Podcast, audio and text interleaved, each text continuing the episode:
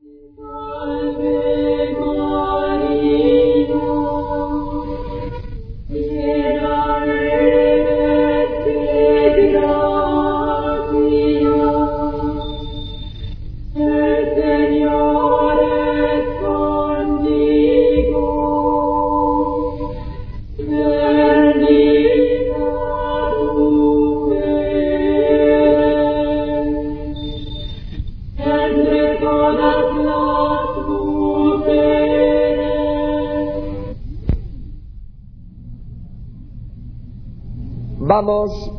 Dedicar este rato a hablar del valor de la misa. Porque a veces se oye decir, yo es que en misa no siento nada. A, la a mí la misa no me dice nada. Yo en misa me aburro, etcétera. Voy a decir algo de todo esto. Primero, eso de que yo no siento nada en la misa, bueno, es que el cristianismo no es cuestión de sentimientos, es cuestión de valores, de valores. Yo no vengo a misa porque sienta algo especial en mí. Bueno, es posible que Dios me conceda el don de, una devoción sensible. Bueno, es un don, pero no es necesario. Yo no vengo a misa porque siento algo. Yo vengo a misa porque valoro la misa. Yo valoro la misa, aunque no tenga ganas. No hace falta tener ganas. Yo hago no lo que tengo ganas, sino lo que valoro. Y pongo un ejemplo clarísimo. Una madre tiene un hijo enfermo. Ella está cansada, está reventada, todo el día trajinando y tiene ganas de acostarse porque está muy cansada. Pero su hijo está enfermo. Su hijo está enfermo.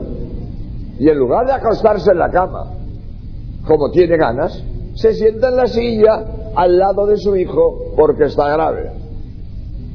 ¿Y por qué? No porque tenga ganas de sentarse en la silla. Si tiene ganas de acostarse, está reventada de trabajar. Pero valora a su hijo. Y como valora a su hijo que está grave, pues en lugar de hacer lo que tiene ganas, que es acostarse, se sienta en la silla junto a la cama de su hijo que está grave. No se trata de sentimientos, se trata de valores. Yo valoro la misa y por eso voy a misa. Bueno, es que es que a mí la misa pues no me dice nada. Eso indica poca cultura religiosa. Sencillamente, el que tiene cultura religiosa y sabe lo que es una misa, claro que le dice la misa, le dice mucho, pero el que no tiene cultura religiosa no sabe de qué va, no sabe de qué va. Yo pongo un ejemplo en un museo. Para valorar un museo hace falta tener cultura. Y cuando tienes cultura, valoras el cuadro de Goya, el cuadro de Velázquez, eh, el cuadro de Tiziano, eh, la escultura de Miguel Ángel. Si tienes cultura, lo valoras. Pero el que no tiene cultura pasa en un museo y pasa de largo, no le dice nada. Pasa de largo y no le dice nada. ¿Qué pasa? No tiene cultura. No sabe valorar los, los cuadros y las esculturas que hay en el museo. Y por eso la, el, museo no le dice nada. Pero las joyas no pierden valor porque haya personas que no saben valorar, valorarlas. Las joyas tienen un valor y hay gente que no lo sabe valorar. Pobrecitos, ¿verdad? Es un problema. Pero lo que vale no deja de valer porque haya personas que no sepan valorarlo. La misa tiene un valor, vamos a ver ahora. Y hay gente que no la valora, falta de cultura. Falta de cultura. Es que yo en misa me aburro. Bueno, ¿y quién ha dicho que la misa sea una diversión? A misa no venimos a divertirnos. La misa no es una diversión. Cuando se trata de una diversión, si me gusta voy y si no me gusta no voy. Al que le gustan los toros, va a los toros. Y al que no le gustan los toros, pues no va a los toros. Porque los toros son una diversión. Al que le gusta el fútbol, pues va al fútbol. Y al que no le gusta el fútbol, no va al fútbol. ¿Por qué? Porque el fútbol es una diversión. Cuando se trata de una diversión, si me gusta voy y si no me gusta no voy. Pero cuando se trata de una obligación, no, es que me guste o no me guste, es que tengo que hacerlo. Ah, es que no me gusta, es que me aburro. No se trata de eso. La obligación hay que cumplirla. Me aburra o no me aburra, me divierta o no me divierta. Tengo que hacerlo porque es mi obligación. Para un estudiante, ir a clase es una obligación. Para un trabajador, ir a trabajar es una obligación. Y no van porque se diviertan. Al estudiante no tiene por qué divertirle la clase, ni al trabajador tiene que divertirle su trabajo. No se trata de divertirse, es obligación. Porque si el estudiante no va a clase, le suspenden. Y si el trabajador no va al trabajo, no cobra. No se trata de divertirse, es una obligación. Y lo que es obligatorio, hay que hacerlo. Me guste o no me guste, me divierta o, no me, o me aburra, hay que hacerlo. La misa es una obligación. Una obligación religiosa. ¿Por qué? Porque somos personas. Somos personas humanas. Personas que conocemos a Dios. Y la persona que conoce a Dios tiene obligación de darle culto. Quien no conoce a Dios no tiene obligación de darle culto. La rata no conoce a Dios. El sapo no conoce a Dios. La planta no conoce a Dios. El pedrusco no conoce a Dios. Ni la rata, ni el sapo, ni la planta, ni el pedrusco tienen que dar culto a Dios. Pero las personas humanas podemos conocer a Dios. Y como yo conozco a Dios, tengo obligación de darle culto. Tengo que adorar a Dios. Mi obligación es adorar a Dios. Y el acto oficial del culto a Dios es la misa. Bueno, padre, pero yo ya, yo ya rezo todas las noches. Yo antes de acostarme siempre rezo. ¿Correcto? Muy bien. Ese culto es culto privado. Tú das culto privado a Dios, ¿correcto? Muy bien, muy bien. Pero además de persona, tú formas parte de la colectividad del pueblo de Dios. Eres un miembro del pueblo de Dios. Y como miembro del pueblo de Dios, tienes que unirte al acto colectivo de adoración que es la Santa Misa. La Santa Misa es el acto oficial del culto colectivo a Dios. Y yo, como persona que conoce a Dios, tengo obligación de darle culto, no solo privadamente en mi habitación, sino colectivamente. El acto oficial de culto colectivo, la Santa Misa. Yo tengo que venir a misa para unirme al pueblo de Dios y en unión de todo el pueblo dar a Dios el culto colectivo oficial que es la Santa Misa. Y esto lo hago voluntariamente. Vengo voluntariamente, porque a veces no coincide lo voluntario con lo apetecible, con lo que tenga ganas. Yo hago las cosas voluntariamente, aunque no tenga ganas, porque es muy posible estoy cansado, he dormido mal, no tengo ganas de levantarme, no tengo ganas de ir a misa, o, lo que sea, o me apetece ir al fútbol o irme a la playa. A veces el ir a misa no sale mm, apetitosamente, porque tengo ganas de ir a la playa, o de irme de excursión, o irme al fútbol, o quedarme en la cama que estoy cansado. Sin embargo, aunque no tengas ganas de ir a misa, voy voluntariamente, porque la voluntad no siempre coincide con las ganas. Voy a poner un ejemplo que no es apropiado, pero no se me ocurre otro más claro. Yo voy al dentista voluntariamente y no de buena gana. No voy de buena gana. Porque el dentista me va a meter el torno o me va a pinchar para dormirme la encía y no voy de buena gana, pero voy voluntariamente. Las ganas no siempre coinciden con la voluntad. Yo voy voluntariamente porque tengo que ir al dentista, tengo caries, eh, tengo ahí una, muela dañada. Yo voy al dentista voluntariamente, pero no de buena gana, porque la otra vez que estuve me hizo daño, me hizo daño. Y no voy de buena gana, pero voy voluntariamente. No siempre coincide lo voluntario con las ganas. Yo hago las cosas voluntariamente, aunque quizás no tenga ganas. Ahora bien, ahora bien, si la misa es el acto colectivo de culto a Dios, lo lógico es venir de buena gana. Yo vengo de buena gana a misa. ¿Por qué? Porque vengo a misa a dar culto a Dios, a decirle que le quiero, a adorarle. Y lo lógico, que yo venga de buena gana a un acto colectivo donde el pueblo de Dios da culto a Dios para adorarle. Vengo de buena gana, porque lo lógico es que todo hijo bien nacido da a su padre muestras de cariño de buena gana, de buena gana. Me acuerdo yo lo que tuve que luchar en una ocasión, porque una chica adolescente había tenido un problema con su madre, le había negado el habla y no le quería dar un beso. Y por fin, en fin, después de hablar, sí, ya, por fin le dio un beso a su madre. Pero esto no es corriente. ¿eh?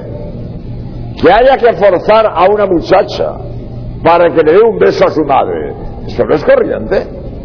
Lo normal, que todo hijo bien nacido, espontáneamente da a sus padres muestras de afecto.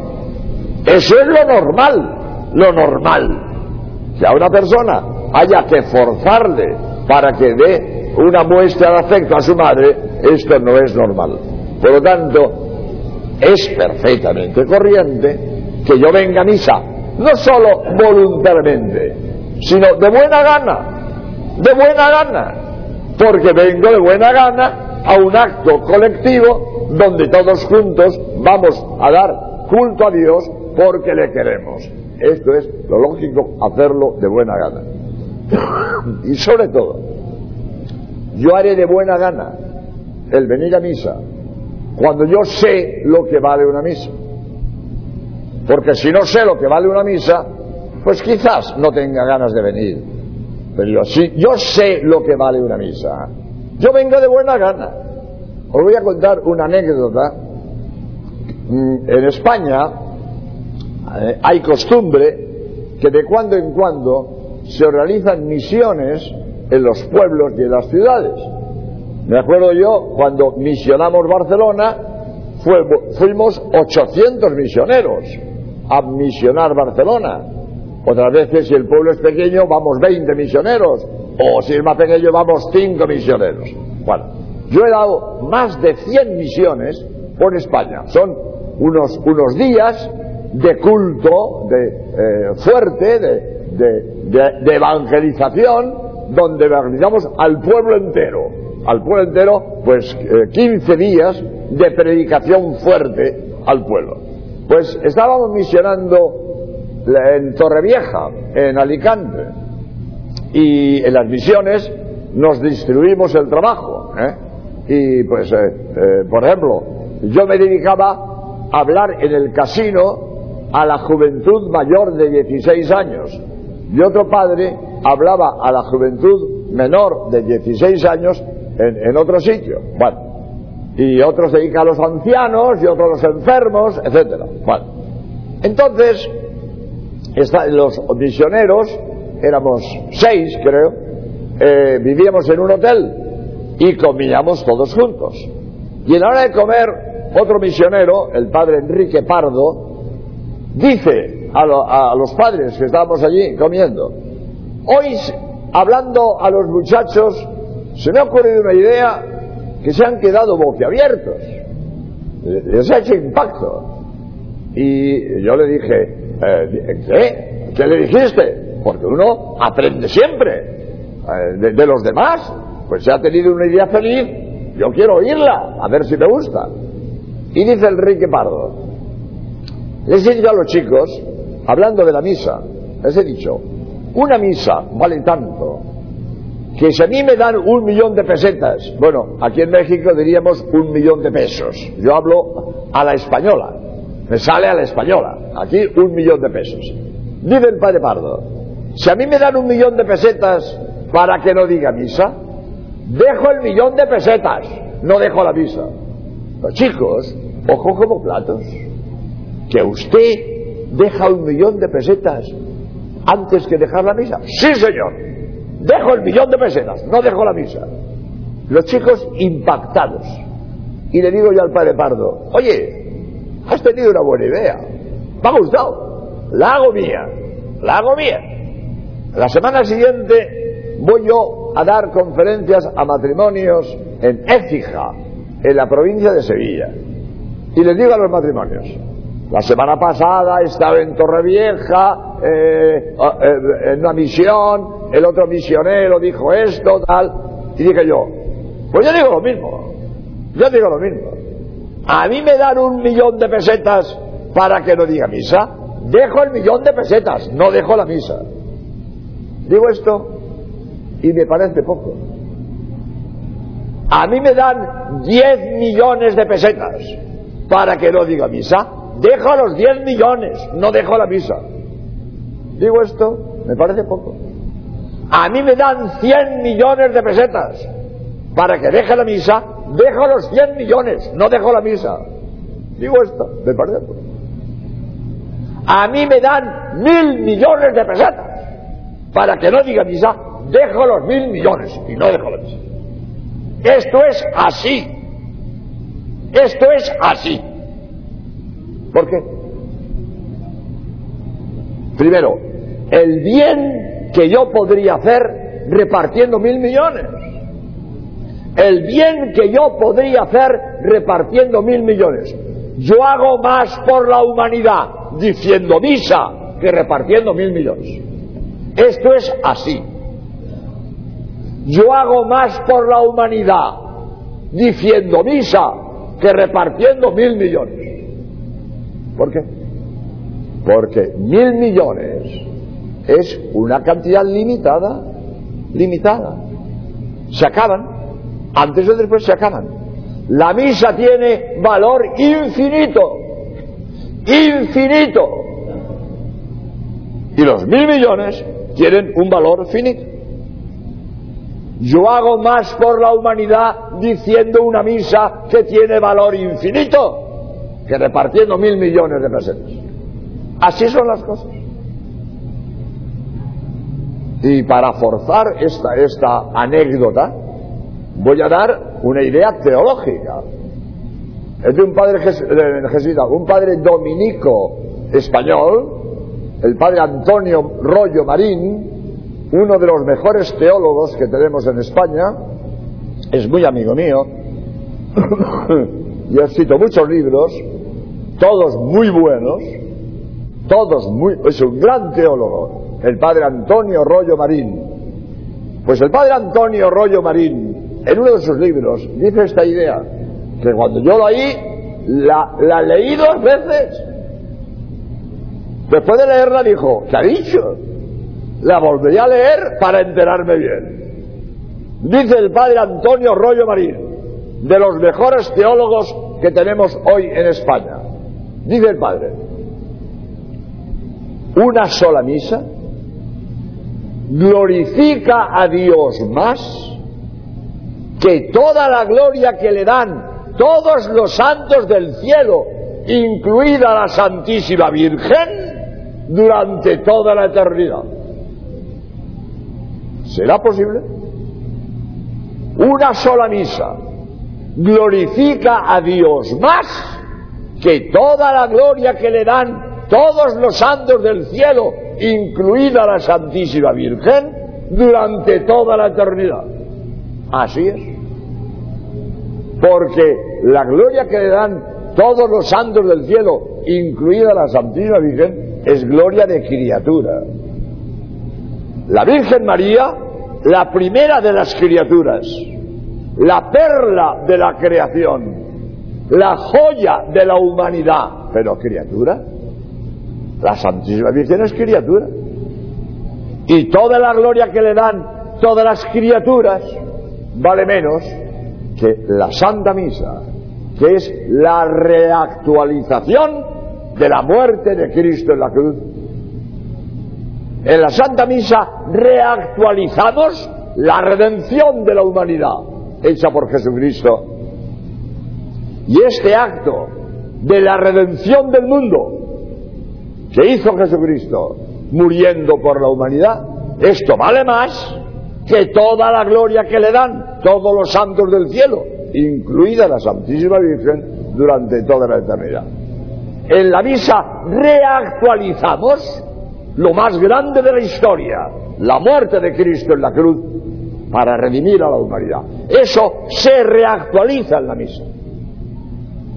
Por eso la misa tiene valor infinito, porque es la muerte de Cristo para redimir a la humanidad. Lo más grande, valor infinito. No hay valor en el mundo. No hay nada en el mundo que valga más que una misa.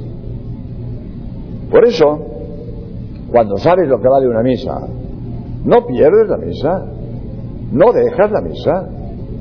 Voy a contar una anécdota. Yo en España vivo en Cádiz, en el sur, pero estoy siempre dando conferencias y una vez estaba yo en Barcelona de Cádiz a Barcelona hay unos mil kilómetros, mil kilómetros. Hoy los trenes de alta velocidad lo hacen en 12 horas y durante el día se va de Cádiz a Barcelona, durante el día. Pero antes los trenes eran más lentos y el viaje se hacía de noche, se hacía de noche, en un tren que se llamaba el Expreso. Pues un día cogí yo el expreso en Barcelona a las 11 de la noche y llegaba a Sevilla al día siguiente a las 6 de la tarde. Desde las 11 de la noche hasta las 6 de la tarde del día siguiente en el tren de Barcelona a Sevilla. Y en aquel tiempo, para decir misa o para comulgar, había que guardar ayuno eucarístico desde las 12 de la noche del día anterior. Y si querías decir misa o querías comulgar, desde las 12 de la noche no podías tomar ni una gota de agua. Ni una gota de agua. Porque si tomabas algo de comer o de beber, ya no podías comulgar, ya no podías decir misa. Pues cojo yo el tren en Barcelona a las 11 de la noche. Toda la noche en el tren, te apoyas como puedes en, una esquina, medio duermes, medio no duermes, bien, sale el sol, ya se puede leer porque ya hay luz, yo saco mi libro y me pongo a leer. La gente del departamento pues saca sus bocadillos. Hoy también todos los trenes llevan eh, coche restaurante. entonces no había coche restaurante. La gente se va sus bocadillos. Y, estamos, llega la hora de, al amanecer, la hora de desayunar, la gente saca sus bocadillos y desayuna, yo con mi libro. Llega la hora de comer, la gente saca sus bocadillos y yo con mi libro. Y me preguntan, padre, ¿quiere usted? No, gracias. Padre, eh, eh, tenemos, tenemos bastante bocadillos, ¿quiere usted uno? No, gracias. Pero padre, que no ha desayunado. No, es que al llegar a Sevilla quiero decir misa. Pero padre, ¿va a estar en ayunas hasta las seis de la tarde? Sí, sí. Yo sin misa no me quedo. Yo sin misa no me quedo. Pero padre, que, desde ayer por la noche, sí, sí, nada, nada, nada. Yo no tomo nada hasta llegar a Sevilla para decir misa. Llegamos a Sevilla con retraso. Mientras llegamos, voy a mi casa, me ducho, eh, me preparo y digo misa, a las 10 de la noche desayuné, comí y cené todo junto. Y no me ha nada, aquí estoy. No, no me he muerto, no me he muerto. Un día sin comer, bueno, pero aquí estoy. Yo no me quedo sin misa. Me quedaré sin comer. Sin misa no. Sin misa no. Porque sé lo que vale una misa. Y yo no me quedo sin misa. Pase lo que das. Vamos. Cuando puedes. En una ocasión me hicieron una operación de estómago muy complicada, muy complicada. Estuve un mes hospitalizado con, con tubos, con por aquí, por un montón de tubos. Bueno, pues estoy hospitalizado con un montón de tubos, pues no puedo decir misa. No voy a quitar los tubos para ir a decir misa. No dije misa, me daban la comunión. Pero yo pudiendo, yo no me quedo sin misa. Yo no me quedo sin misa. Sabiendo lo que vale una misa, no te quedas sin misa. Hombre, si tienes un trabajo que te lo impide, bueno, tiene que haber una causa que me lo impida. Pero pudiendo, la misa es lo que más vale en el mundo. Por eso, toda persona que tiene cultura religiosa y se lo, se lo permiten sus obligaciones, no pierde la misa por nada del mundo.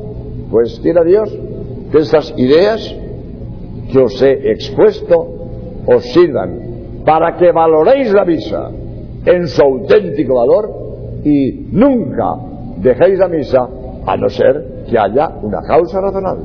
Pero cuando uno sabe lo que vale una misa, se organiza de modo que nunca nos falte este cumplimiento, esta obligación que tenemos de dar culto colectivo a Dios, que además, como hijos bien nacidos, lo hacemos de muy buena gana porque a misa venimos para decir a Dios que le queremos. Pues muchas gracias, de pie.